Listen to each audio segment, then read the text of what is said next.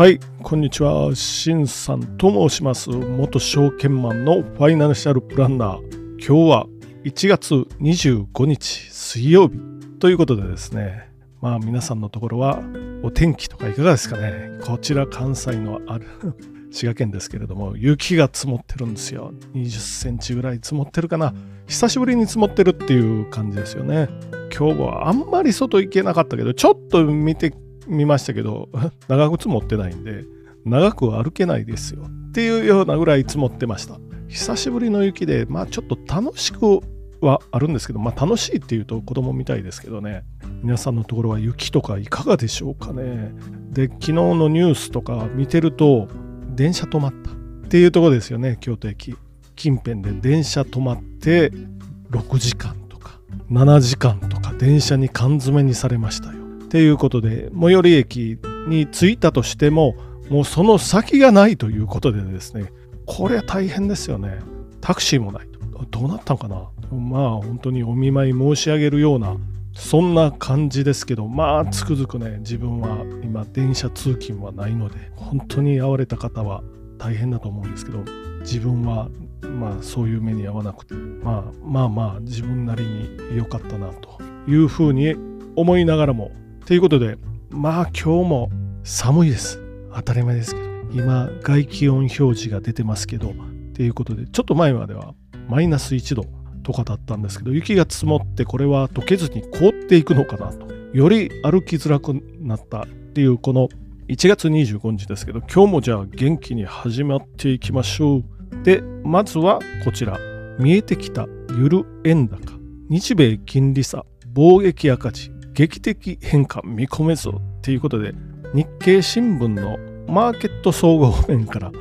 外国為替市場では2023年は円高の年になる予想が目立つ。昨年は日米間の金利差と日本の貿易赤字が急拡大し円相場は32年ぶりに1ドル150円の節目を割り込んだが今年は日米金利差も貿易赤字も縮小に転じるという見込みが増えているからだ。だが2つの材料を点検してみると円高の勢いはさほど強まらない可能性が高い。っていうまあ引用ここまでにしときましょうか。まあねアメリカが金利上げていってますよね。FRB 政策金利を上げていってるところです。でこれはアメリカが10%ぐらいの、まあ、インフレになってきた。これを受けてっていうことですよね。でそれがちょっと落ち着いてきて金利が上げるのもまあぼちぼち緩めてる、あ、12月緩めてますから、で、2月もさらに緩めてっていうことですよね。で、まあ、今年中にはどっかで利上げを止めて、あるいは逆に利下げになるっていうような、そういう予想もありますよ。まあ予想ですけどね、今年中にやるのか、利下げを、アメリカの方ですよ、やるのか、やらないのか。利下げに転じると今度は円高に触れやすいんですけれども、金利差縮小っていうことになるんでね。でもまあ、今年はさすがにないんじゃないかなっていう声がまあ多いですよ。っていうことです。あと日本の金利が上がるのか上がらないのか。これは今日銀が 踏ん張ってるところ、10年もの国債金利ですよ。で、政策金利は日本はマイナスですよ。10年もの国債金利を踏ん張って、アメリカの投機筋が売り仕掛けてきてたんですけど、12月の、まあ、年末から今年の年始にかけて、しのぎ切ったというか、これ逆転攻勢をかけて今、ちょっと金利がね、あの10年もの国債の金利は低くなっていってっていうようなそういう状況でもあるわけですよ。ちなみに現在の金利ですけどアメリカが3.4ぐらい長期金利で10年もの国債金利アメリカが3.4ぐらい日本が0.4ぐらい約0.4%という推移です。日本は0.5%までの金利の上昇は容認してますから本当は0.5ぐらいにいとかないとダメなんですけれども0.4っていうことでこれと木筋であの日本国債売ってるところは損失出てますよね。0.5ぐらいで売ってるところ。0.75まで金利が上昇するんじゃないかということであの空売りかけてますけどね。これまたちょっとお尻に火がついてる状態じゃないかとは思います。まあでこの日経の予測では緩やかなっていうことですね。なのでさっきの金利と同時にこの貿易赤字っていうことで日本がもう貿易赤字垂れ流してますよ。っていうことで何十年かぶりかの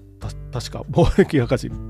何十年かぶりとでちょっとあのなんていうかアバウトなあれですけどね。貿易赤字になってますけどこれもおそらく続きそうだっていうことですよね。これはこのエネルギー価格が上昇してるのと同時に日本の輸出ですよね。特に中国が景気悪いんじゃないかということで日本の輸出の量が伸びないっていうことも一因にあるんじゃないかなというところでまあ緩やかにあ劇的にじゃないですよ日経の予想では緩やかに円高、今130円ぐらいですけど、これじりじりっとこう120円ぐらいに近づいていくのかなっていうような、そういう予想になっております。続きまして、半導体関連の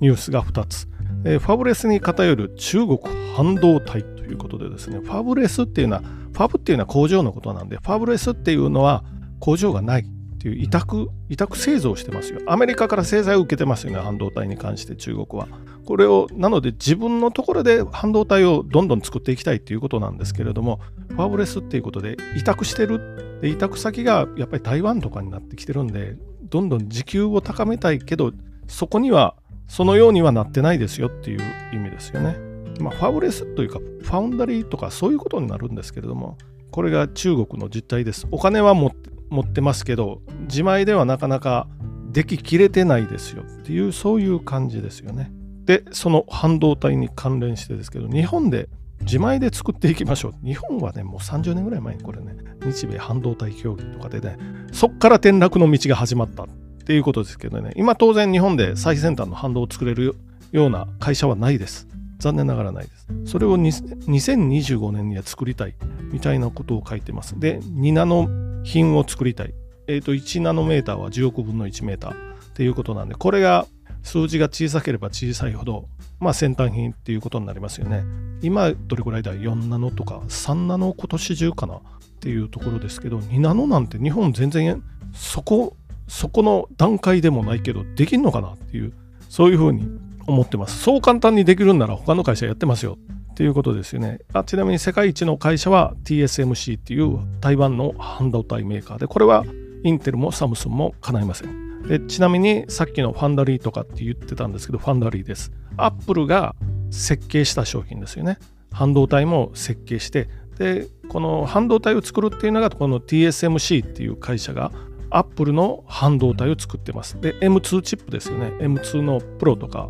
MAX とかなんか出てますよね。それを今やってるのは TSMC っていう会社です。まあ、ファブレスというよりもファンダリーっていう言い方になると思うんですけれども、そういう会社です。ファウンダリーっていうのは鍛造所っていう意味ですよね。うん、もう鍛造なんで。まあそこから転じて半導体の、まあ、組み立てをしていくってこのなんていうか切手台の大きさぐらいにパーツが何億個とかって入ってるようなそういうものすごい微細な技術を使ってますよ。自動車向け。もう一回。12から28は自動運転向けのセンサーとかですよ。それより低いのは40ナノ以上は車とか家電製品向けのまあ汎用品っていうことですよね。12から28はまあミドル製品なのかな。っていうところですねこれ12から28熊本に TSMC が出てきて工場建ててますよっていうことですよ。40ナノ以上の汎用品は日本はできますよ。まあできますけど、2ナノ品なんてもう最先端行きますけど、スーパーコンピューターに使うような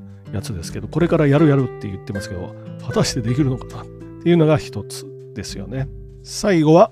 雑誌です。日経トレンディが株と新 NISA の特集ですよ。ということでね、各ストラテジストの予想が載ってますけど、まずは日経平均今年の目標値というか、今年の予想ですよね。上値高い人は3万6000円っていうことになってます。で、下値予想は安い人で2万5000円、2万5000円から3万6000円の間に、まあ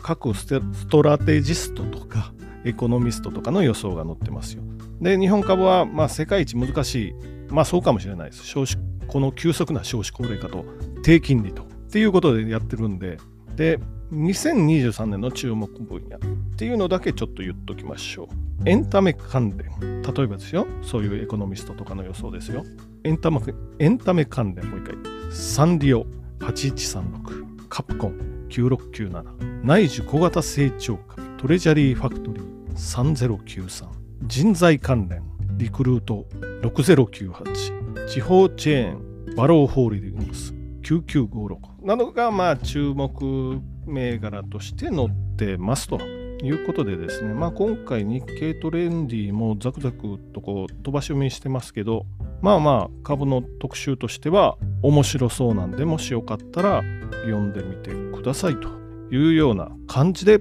今日はじゃあこんなところにしときましょうか。あまとめ。まとめ緩やかに円高になりそうですよっていうのが1個目ですよね。それは2つの要因があって日米の金利差と、まあ、日本の貿易赤字っていうことですよね。2つ目は半導体関連。中国が思ったように自給できてませんよっていうのと日本が自給しようとしてますけどいきなり最先端っていうお話が出てますよ。で3つ目は